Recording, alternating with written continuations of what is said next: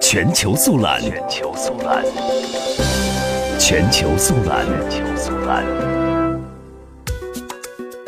英国大选落下帷幕，特蕾莎梅所领导的保守党无法获得单独执政所需的三百二十六席。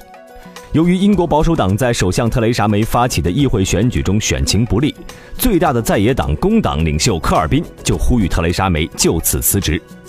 科尔宾表示，政治已经发生变化，并且他不会倒退。人们说他们受够了基于思维定式的政治。我为我们的竞选活动、宣言和选情而骄傲。科尔宾表示，首相失去了信任，这足以使他辞职。科尔宾早在选举前就因伦敦近来发生的恐怖袭击呼吁特蕾莎梅辞职。不过，特蕾莎梅稍后表态称，不要妄下结论，应等到提前选举投票结束出炉。他向支持者保证，保守党执政将给国家带来稳定，并且确保脱欧有利条件。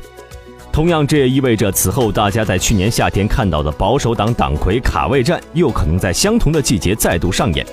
在去年的党首竞争中。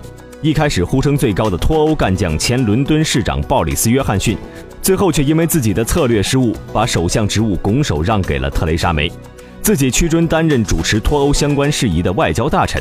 而现在，似乎首相的职务又在向这位政界老顽童招手了。博彩公司的数据显示，在出口民调发布后，约翰逊接替特蕾莎梅出任英国下届首相的赔率已经高达一赔七，而之前这个赔率是一赔五十。而他出任保守党下任党魁的赔率更是高达一赔二。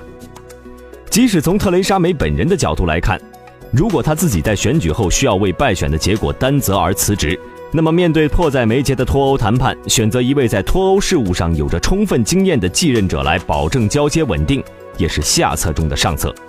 在这样的状况下，外交大臣约翰逊上位似乎也顺理成章。而约翰逊无论在外形还是行事风格上，都与美国总统特朗普酷似。